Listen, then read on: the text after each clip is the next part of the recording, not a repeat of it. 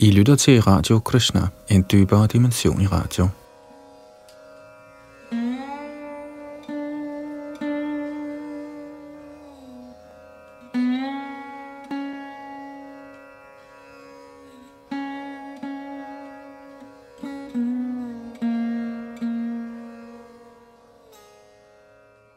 Vi er i gang med en ny dansk oversættelse af Bhagavad Gita, og her er vi i gang med tredje kapitel – og sidste gang, der stoppede vi ved tekst 26 og fortsætter i dag ved tekst 27. Tredje kapitel hedder Karma Yoga, og her er det Yadunandan Das, der sidder bag mikrofon og teknik.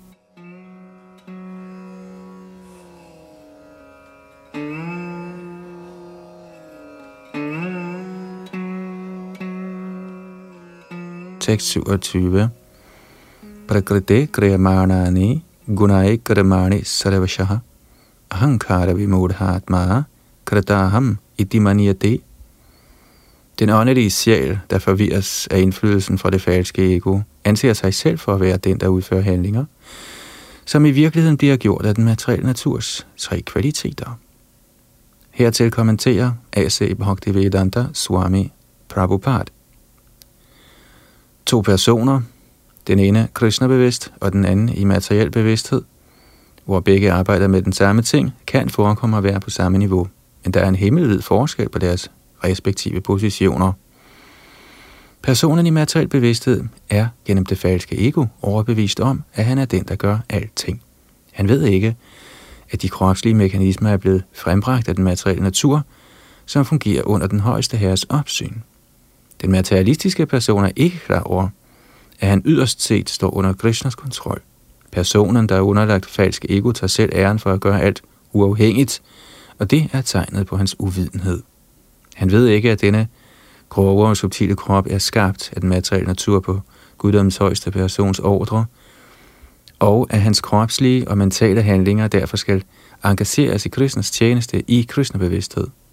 Det uvidende menneske glemmer, at guddommens højeste person kaldes Rishikesh, eller herren over den materielle krops sanser, – for som følge af sit langvarige misbrug af sanserne på sansenydelse, vildledes han af det falske ego, der får ham til at glemme hans evige forhold til Krishna.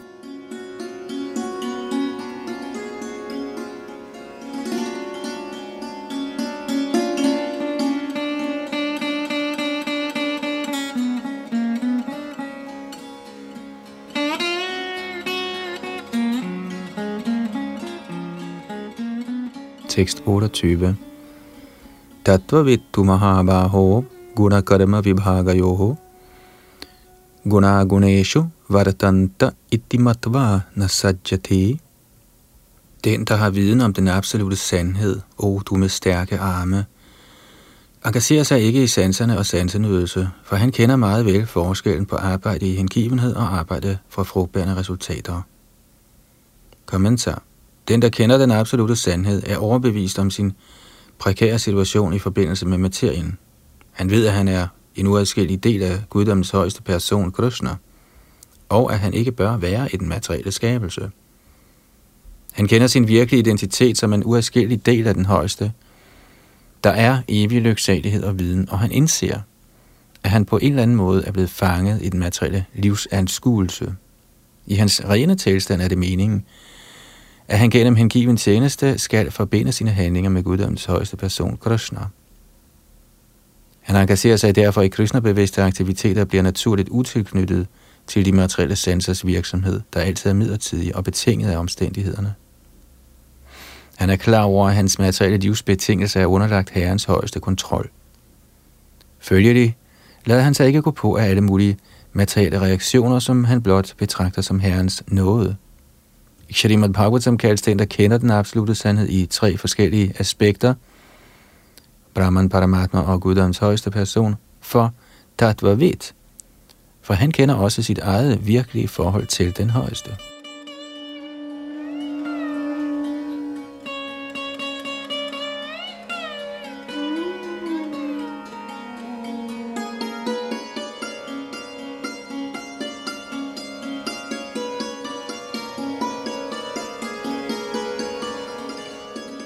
Tekst 29. Prakriter guna sammudha sajjante guna karmasu tan akritsna vido madan kritsna vinna vichalayet.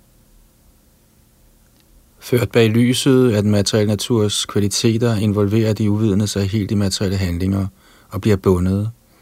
Men skønt deres pligter på grund af manglende kundskab er af lavere natur, bør de forstandige ikke forstyrre dem. Kommentar Uvidende personer identificerer sig fejlagtigt med deres grove materielle bevidsthed og er fulde af materielle betegnelser. Denne krop er en gave fra den materielle natur, og den, der er for knyttet til kropslig bevidsthed, kaldes manda eller en doven person uden forståelse for den åndelige sjæl. Uvidende mennesker betragter kroppen som selvet. De opfatter kropslige forbindelser til andre som slægtskab. Det land, kroppen er født i, er deres genstand for tilbedelse – og de anser formaliteterne omkring religiøse ritualer for at være mål i sig selv. Socialt arbejde, nationalisme og altruisme er nogle af de ting, disse materialistisk designerede personer absorberer sig i. Troldbunden af sådanne betegnelser er de altid travlt optaget på det materielle felt. De anser åndelig erkendelse for en myte og har derfor ingen interesse i den. De, som er opløste i åndeligt liv, skal i til ikke forsøge at forstyrre sådanne materielt absorberede personer. De er bedre forhold forholde sig i tavs og fortsætte med sine egne åndelige gøremål. Sådanne vildede mennesker kan engagere sig i elementære moralske livsprincipper, såsom ikke-vold og lignende godgørende materielt arbejde.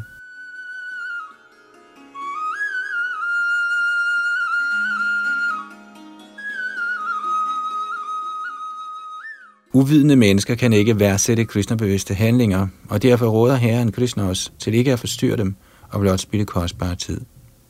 Men Herrens hengivne er endnu mere venlige end Herren selv, for de forstår Herrens hensigt. Følger de påtager de sig alle slags risici selv til det punkt, hvor de henvender sig til uvidende mennesker for at forsøge at involvere dem i Krishna-bevidste handlinger, der er bydende nødvendige for mennesket.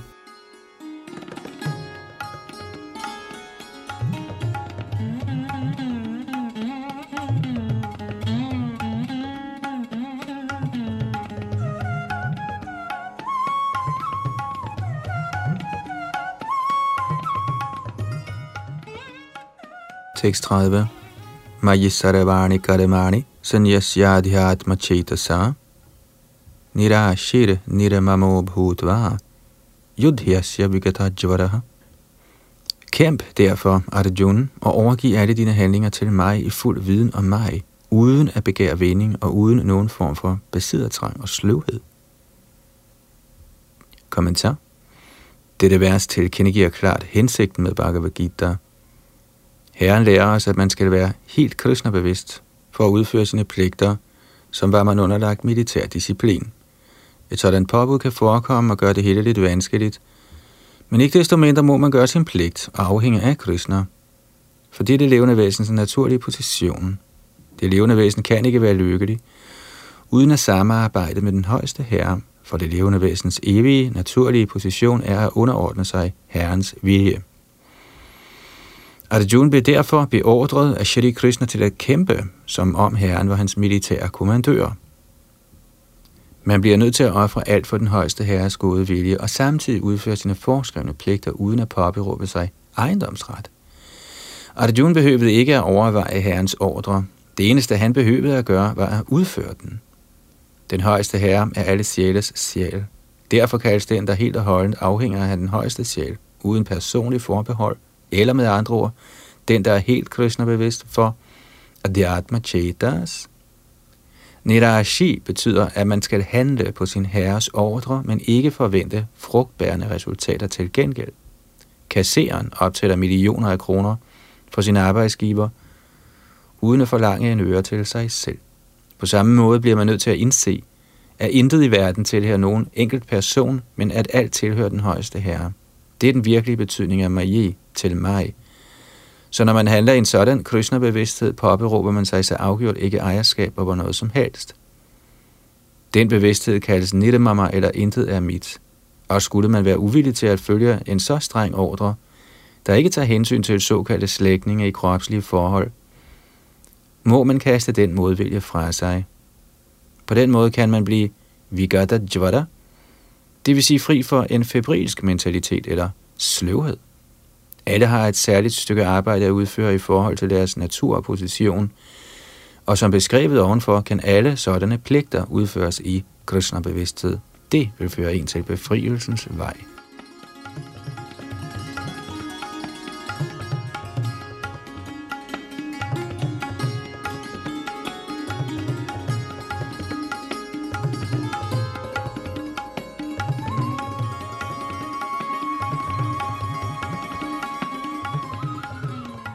Tekst 31. Ye ye matam midang nityam ano tishtanti manavaha shradhavanto nasuyanto uchante te pikarmabhi. De personer, der udfører deres pligter ifølge mine anvisninger og som trofast og uden misundelse følger denne lære, bliver frelst fra de frugtstræbende handlingers trældom. Kommentar Guddommens højeste person, Krishnas anvisninger, er essensen af alvedisk visdom og er derfor uden undtagelse evigt sande. Ligesom vedderne er evige, er denne sandhed om Krishna-bevidsthed også evig. Man må uden misundelse mod Herren have fast tro på dette pålæg. Der er mange filosofer, der skriver kommentarer til Bhagavad Gita, men ingen har tro på Krishna. De vil aldrig blive befriet fra de frugtstræbende handlingers trældom. Men et ganske almindeligt menneske, der tror fuldt og fast på Herrens evige instruktioner, bliver, selvom det eventuelt ikke engang evner at følge disse instruktioner, udfriet fra karma-lovens lænker. I begyndelsen af Krishna-bevidsthed kan man måske ikke følge Herrens påbud til punkt og prikke, men fordi man ikke modsætter sig i dette princip og oprigtigt gør sit bedste, uden at lade sig gå på af modgang eller miste håbet, vil man med sikkerhed blive forfremmet til stadiet af ren kristne bevidsthed.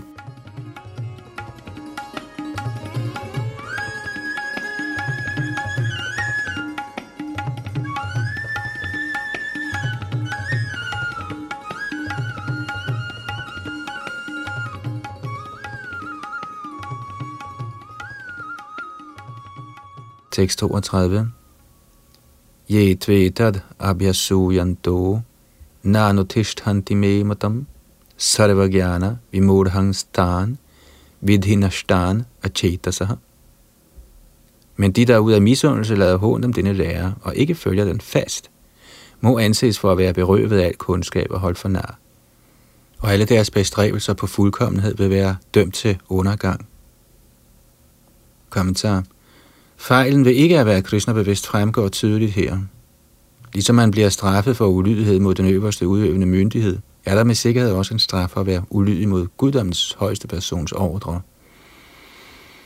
Uanset hvor mægtig en ulydig person ellers måtte være, er han på grund af et tomt hjerte, uvidende om sit eget selv, såvel som om den højeste Brahman Brahmatma og guddommens person. Derfor findes der intet håb for ham om fuldkommenhed i livet,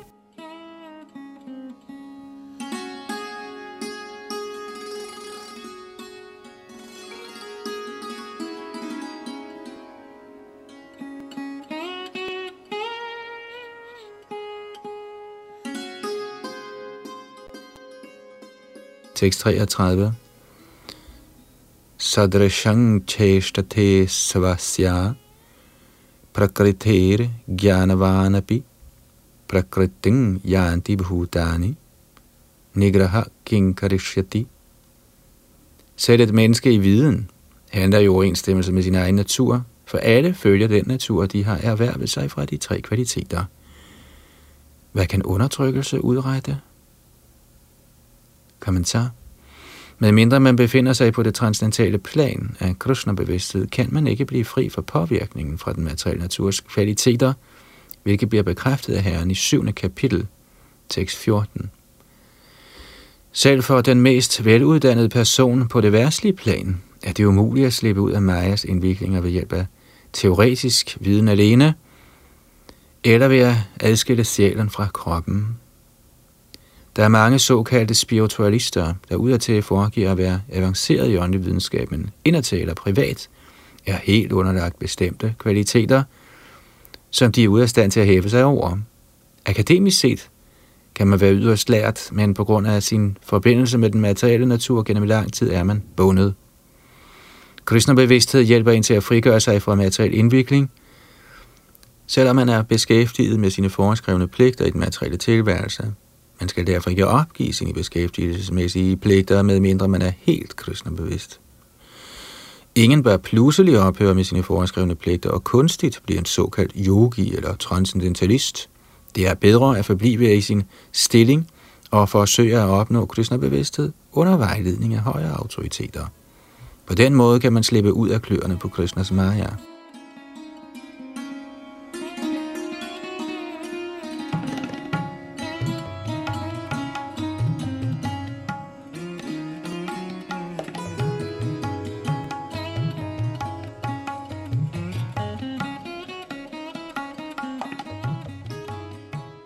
Tekst 34. Indriyasya indriyasyarthe ragadavesha vyavasthitau dayorna vashamagachet tau hyasya paripanthinau. Der er principper, hvis formål er at regulere tiltrækninger, aversion over for sanserne og deres objekter. Man må ikke lade sig forstyrre af tiltrækninger og aversion, for de er forhindringer på vejen mod selverkendelse. Kommentar. De, som er Krishna-bevidste, er en naturlig modvælge imod at involvere sig i materiel sansenydelse. Men de, som ikke befinder sig i en sådan bevidsthed, må følge reglerne og forskrifterne i de åbenvarede skrifter. Uindskrænket sansenydelse er årsag til materiel fangenskab, men den, der følger de åbenbarede skrifters regler og reguleringer, vil ikke blive indviklet i sanseobjekterne. For eksempel er sexnydelse en nødvendighed for den betingede sjæl, og sexnydelse er tilladt inden for ægteskabets rammer. Ifølge skrifternes påbud er seksuel samkvem forbudt med andre kvinder end ens hustru. Alle andre kvinder skal betragtes som ens mor. Men på trods af disse påbud, er en mand stadig tilbøjelig til at have seksuelle forhold til andre kvinder. Disse tilbøjeligheder må tøjles, ellers vil det være en hindring på vejen mod selverkendelse. Så længe man har en materiel krop, er det tilladt at tilfredsstille den materielle krops behov. Men det skal foregå ifølge reglerne og forskrifterne. Og dog må vi ikke blive afhængige af sådanne tilladelsers kontrol. Man må følge reglerne og forskrifterne uden at være knyttet til dem. For selv reguleret sansenydelse kan føre ind på afveje, i og med, at der altid er en risiko for uheld, selv på en kongelig vej. Sågar på den mest sikre og velholdte vej er der ingen garanti mod fare. Vores hang til sansenydelse er blevet udviklet over meget, meget lang tid under vores ophold i materien. Selvom man regulerer sin sansenydelse, er der alligevel alt mulig chance for at falde ned, så tilknytning til reguleret sansenydelse skal også undgås for enhver pris men at være knyttet til Krishna-bevidsthed, det vil sige altid at være aktiv i Krishnas kærlighedstjeneste, gør en utilknyttet til alle slags sanselige aktiviteter. Ingen bør således på noget tidspunkt i livet forsøge at gøre sig fri af Krishna-bevidsthed. Hele formålet med at frigøre sig fra al tilknytning til sanserne er yderst set at komme til det Krishna-bevidste niveau.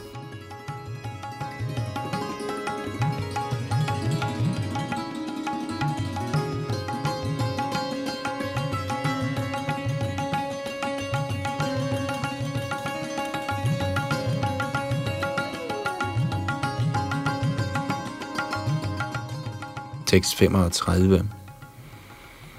Shreyan svadharamo viguna paradharamat svanushthitat svadharame nidhanang shreya paradharamo bhayavaha. Det er langt bedre at udføre sine egne foreskrevne pligter, selvom det gøres mangelfuldt, end at gøre en andens pligt perfekt.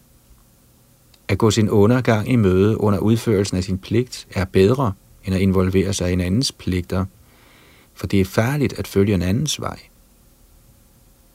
Kommentar Man bør derfor udføre sine foreskrevne pligter i fuld kristnebevidsthed, i stedet for at gøre dem, der er foreskrevet andre. Materielt set er foreskrevne pligter de pligter, der er pålagt ind i overensstemmelse med ens psykiske og fysiske tilstand under fortrydelsen af den materielle naturs kvaliteter. Åndelige pligter er de, som beordres af den åndelige mester for Krishnas transcendentale tjeneste. Men uanset om der er tale om materielle eller åndelige pligter, bør man holde sig til sine egne anviste pligter, helt op til døden, i stedet for at imitere en andens foreskrevne pligter. Pligter på henholdsvis det åndelige og materielle plan kan være forskellige, men princippet om at følge den autoriserede vejledning vil altid gavne den, der udfører pligterne. Så længe man ligger under for tiltrækning til den materielle naturs kvaliteter, skal man følge de foreskrevne regler, der gælder for ens særlige situation, og ikke efterligne andre. En brahmin er for eksempel i godhedens kvalitet og dermed ikke voldelig, mens en kshatriya, der arbejder i lidenskabens kvalitet, har lov til at udøve vold.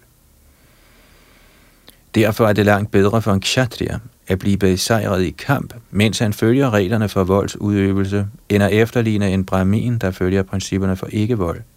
En hver bliver nødt til at rense sit hjerte gennem en gradvis proces, og ikke bræt.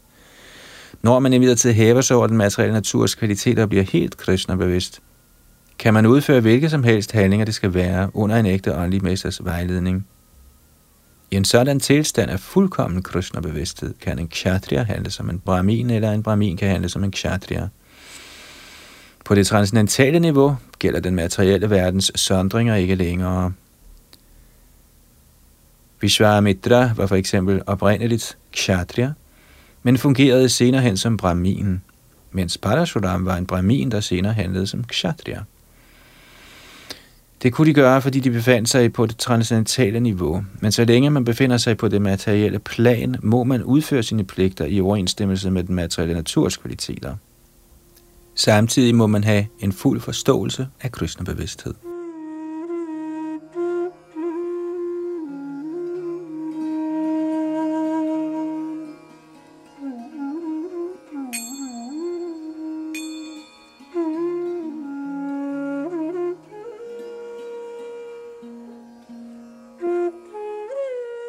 Tekst 36. Arjuna Uvacha. Athakena prayukto yang papang charati purusha. Anichan apivarshneya balad iva niyojita. Arjun sagde, O du Vrishnis efterkommer, hvad er det, der driver en til syndige handlinger, selv mod ens vilje, som var man tvunget? Kommentar. Den levende sjæl er som uadskillig del af den højeste oprindelige åndelige, ren og fri for al materiel forurening. Det ligger derfor ikke i dens natur at være underlagt den materielle verdens synder. Men i kontakt med den materielle natur handler man uden tøven på mange syndige måder. Sommetider sågar mod sin egen vilje. Arjunas spørgsmål til Krishna om de levende væseners forvrængede natur er som så meget fornuftigt. Skønt det levende væsen ikke altid ønsker at handle syndigt, bliver han alligevel tvunget til det. Det er imidlertid ikke oversælen, der tilskynder os til syndige handlinger. Det skyldes en anden årsag, som det vil blive forklaret her i næste vers.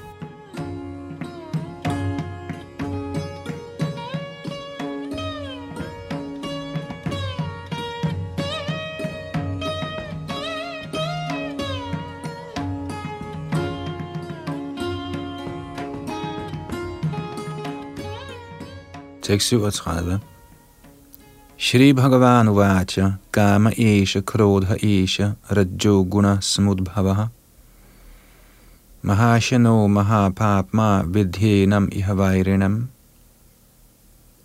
Guddoms højeste person sagde, det er alene begær, Arjuna, der er den altfortærende syndige fjende i denne verden. Det affødes af kontakt med videnskabens materielle kvalitet og forvandles senere til vrede. Kommentar når det levende væsen kommer i kontakt med den materielle skabelse, bliver hans evige kærlighed til Krishna i forbindelse med lidenskabens kvalitet forvandlet til begær. Følelsen af kærlighed til Gud bliver med andre ord omdannet til begær, ligesom mælk bliver til yoghurt, når den blandes med sur tamarinde. Når dette begær så ikke tilfredsstilles, bliver det til vrede. Vrede bliver omdannet til illusion, og illusion fortsætter den materielle tilværelse. Det er således begær, der er det levende væsens værste fjende, og det er udelukkende begær, der får det levende væsen til at fortsætte med at være indviklet i den materielle verden. Vrede er en manifestation af uvidenhedens kvalitet. Disse kvaliteter viser sig som vrede og andre følgevirkninger. Hvis lidenskabens kvalitet i stedet for at udarte sig til uvidenhedens kvalitet, derimod bliver ophøjet til godhedens kvalitet via den foreskrevne måde at leve og handle på, kan man gennem åndelig tilknytning blive reddet fra at blive trukket ned af vrede.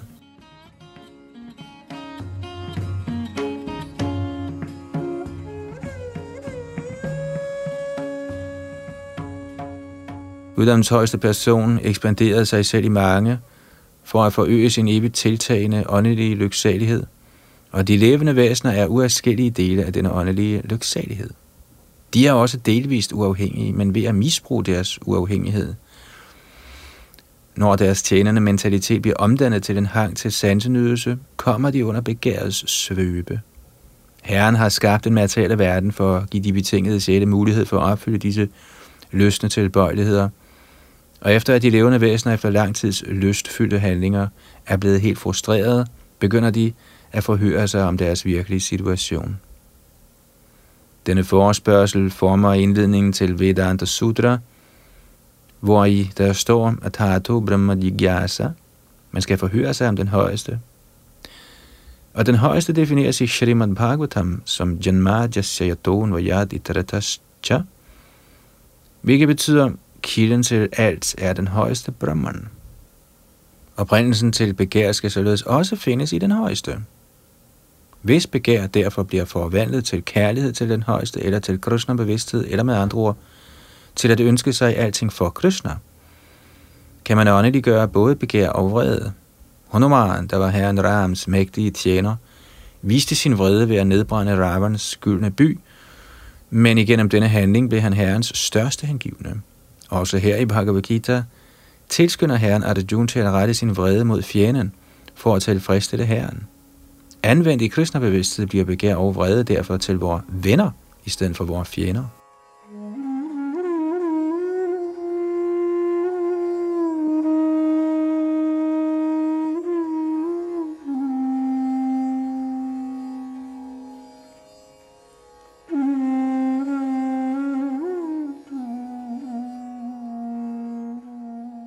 Tekst 38. Dhumena vriyate vahnir yatha darsho malena cha bena vrito garbhas tatha te nedam.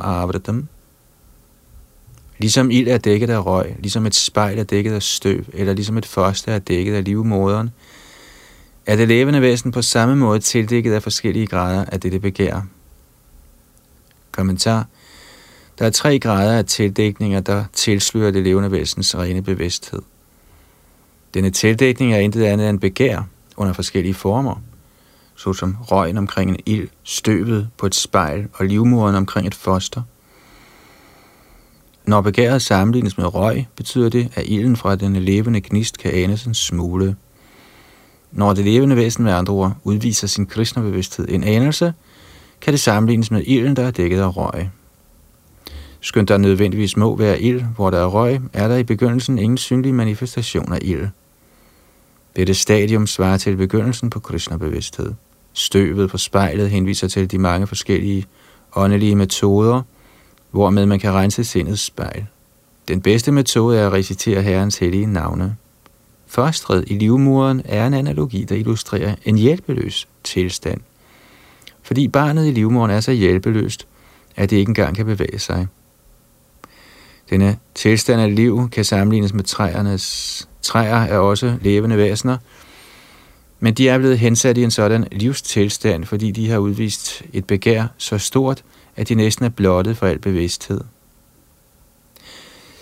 Det tildækkede spejl bliver sammenlignet med fuglene og dyrene, og den røgtilslørede ild med mennesket. I den menneskelige livsform kan det levende væsen genopleve en smule af sin kristne bevidsthed, og hvis det gør yderligere fremskridt, kan det åndelige livs ild fænge i den menneskelige livsform.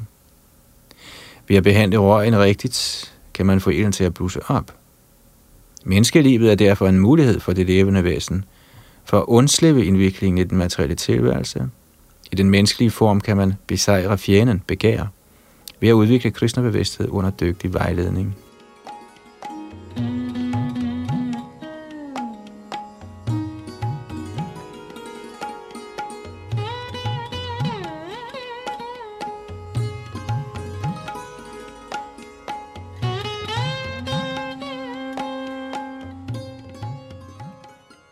Tekst 39. Avritang dena jnanino nitya vairina kama rupena kaunteya dushpurena nalenacha. Således bliver det vise, levende væsens rene bevidsthed tilsløret af det evige fjende i form af begær, der aldrig kan tilfredsstilles og som brænder som ild. Kommentar det står skrevet i Manusmriti, at det som et bål ikke kan slukkes ved konstant at tilføre det brændsel, kan begær ikke tilfredsstilles, uanset hvor meget sansenydelse man hælder på det. I den materielle verden kredser alle handlinger omkring sex, og derfor kaldes denne verden Maithunya Agada, eller sexlivets lænker. I et almindeligt fængsel sidder fangerne bag træmmer. Ligeledes lænkes de kriminelle, der ikke adlyder herrens love, af sexliv. Fremskridt i den materielle civilisation på grund af sanse tilfredsstillelse betyder blot, at det levende væsens materielle tilværelse bliver forlænget. Det, det begær er derfor symbolet på den uvidenhed, der holder det levende væsen fanget i den materielle verden. Mens man nyder sanse tilfredsstillelse, mærker man sikkert en form for lykke. Men denne såkaldte lykkefølelse er i virkeligheden yderst set sansenyderens værste fjende.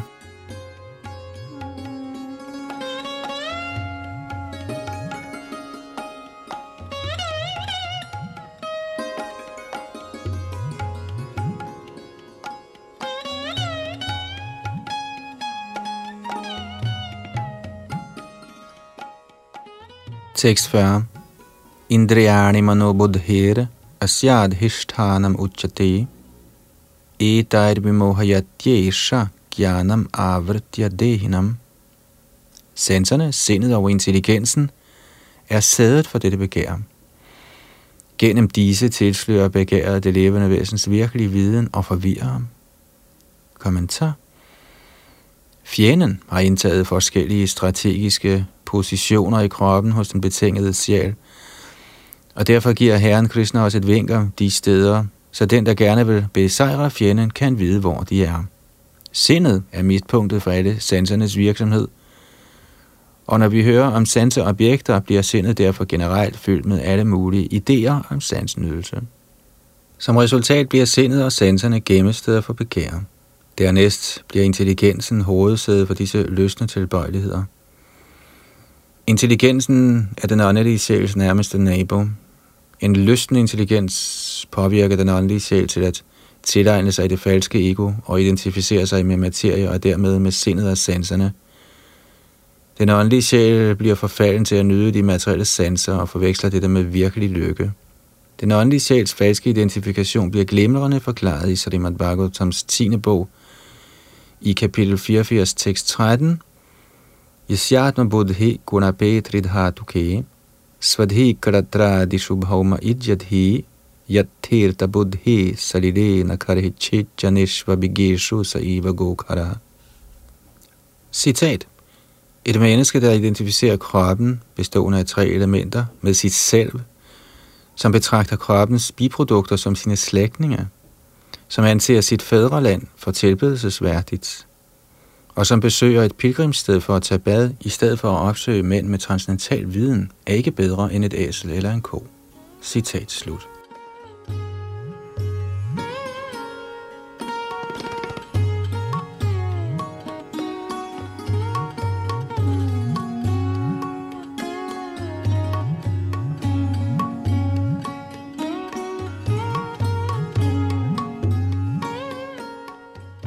Tekst 41. Tasmad tvam indriyani adau niyamya bharatar shabha papmanang prajahyenang gyana vigyana nashanam.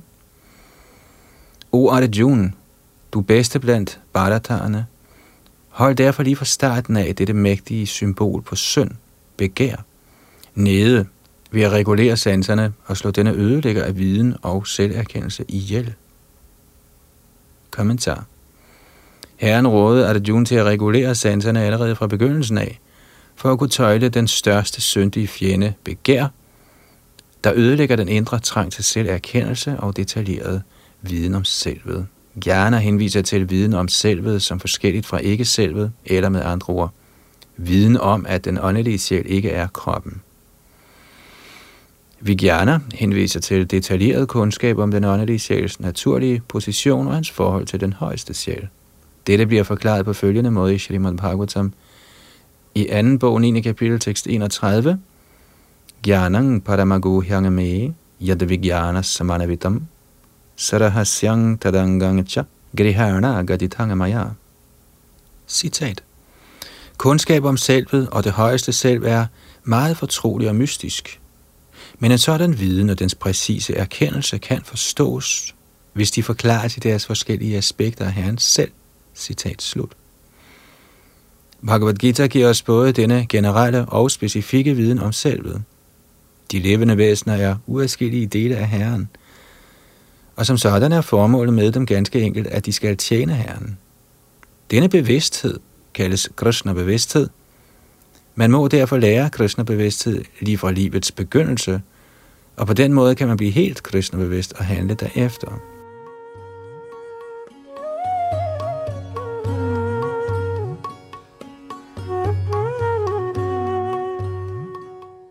Begær er blot den forvrængede genspejling af den kærlighed, som et hvert levende væsen naturligt har til Gud. Men hvis man bliver oplært i kristnebevidsthed lige fra starten af, kan den naturlige kærlighed til Gud ikke blive degraderet til begær. Når kærlighed til Gud degraderes til begær, er det meget svært at bringe det tilbage til dets normale tilstand. Krishna-bevidsthed er ikke desto mindre så kraftfuld, at selv en sen begynder kan blive en elsker af Gud ved at følge den hengivne tjenestes regulerende principper. Fra et hvilket som helst stadie i livet, eller fra det øjeblik, man indser nødvendigheden deraf, kan man således begynde at regulere sanserne i Krishna bevidsthed, Herrens hengivne tjeneste, og derved omdanne begæret til Guds kærlighed, hvilket er menneskelivets højeste fuldkommende stadie.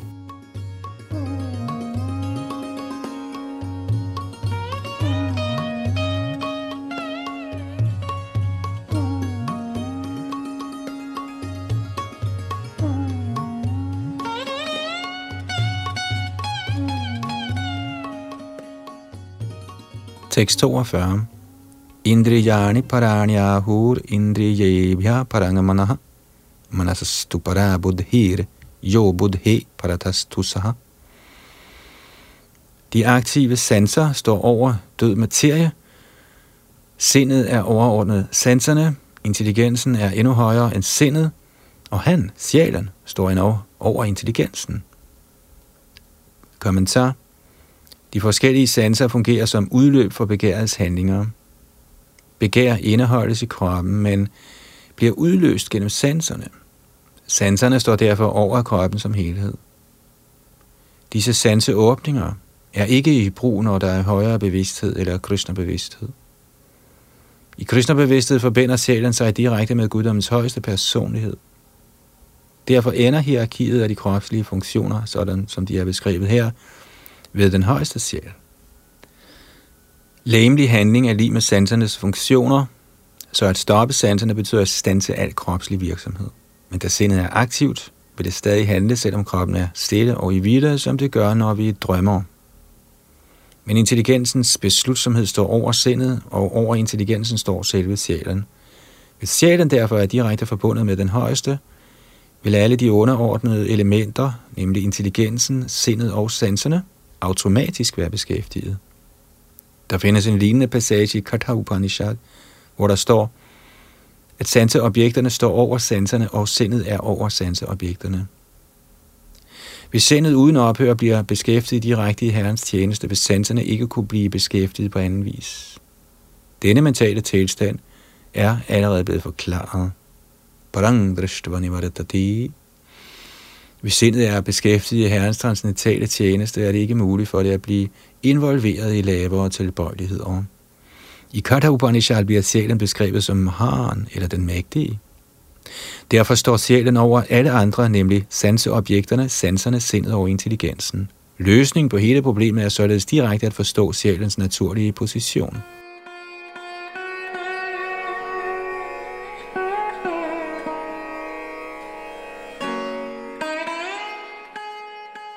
Man må finde sjælens naturlige position med sin intelligens, og derefter engagere sindet konstant i Krishna-bevidsthed. Det løser hele problemet. En nybegynder i åndeligt liv bliver normalt råd til at holde afstand til sanse og objekterne. Men derudover må man styre sindet ved hjælp af intelligensen. Beskæftiger man sindet i Krishna-bevidsthed med intelligensen ved at overgive sig fuldstændig til guddommens højeste person, vil sindet automatisk blive styrket. Og skønt sanserne er meget stærke, ligesom giftslanger, vil de på den måde være farligere end en slange med brækkede gifttænder.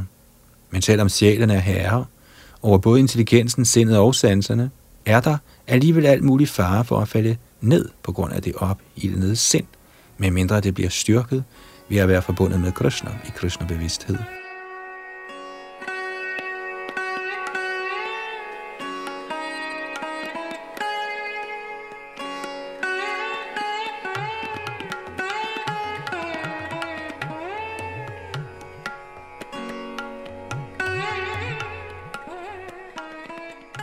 Og så tekst 43, der afslutter kapitel 3. Evang buddhe parang buddhava sangsthabhyatmanamatmana jahishratunga mahabaho gamarupang durasadam. Når man således forstår sig selv som transcendental til de materielle sanser, sindet og intelligensen, Urjun med de stærke arme, man afstive sindet med en bevidst åndelig intelligens, Krishna-bevidsthed, og således med åndelig styrke besejre denne umættelige fjende, der er kendt som begær. Kommentar dette tredje kapitel i Bhagavad Gita leder definitivt til Krishna-bevidsthed ved, at man lader sig selv erkende som guddoms højeste persons evige tjener, uden at anse upersonlig tomhed som det endelige mål. I materiel eksistens bliver man utvivlsomt påvirket af lystne drifter og ønsker om at beherske den materielle naturs ressourcer. Trangen til dominans og sansenydelse er den betingede sjæls største fjender, men gennem styrken fra Krishna-bevidsthed kan man beherske de materielle sanser, sindet og intelligensen. Man behøver ikke på én gang at holde op med at handle og udføre sine foreskrevne pligter, men ved gradvist at udvikle Krishna-bevidsthed og vedholdende at rette sin intelligens mod sin rene identitet, kan man blive situeret på et transcendentalt niveau, uden at blive påvirket af de materielle sanser og sindet. Det er hovedindholdet i dette kapitel.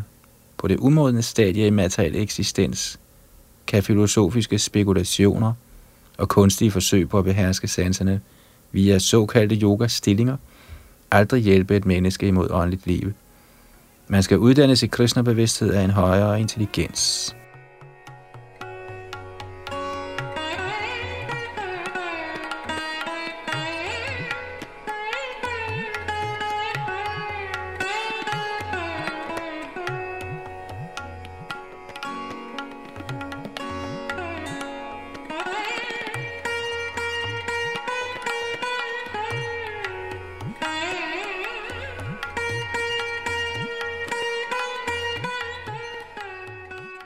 Således ender Bhaktivedanta forklaringerne til Srimad Bhagavatams tredje kapitel, Karma Yoga eller udførelse af ens foreskrevne pligt i Krishna bevidsthed. Og her holder vi for denne omgang i vores oplæsning af Bhagavad Gita, og næste gang fortsætter vi med kapitel nummer 4. Her var det Yadunandandas bag teknik og mikrofon.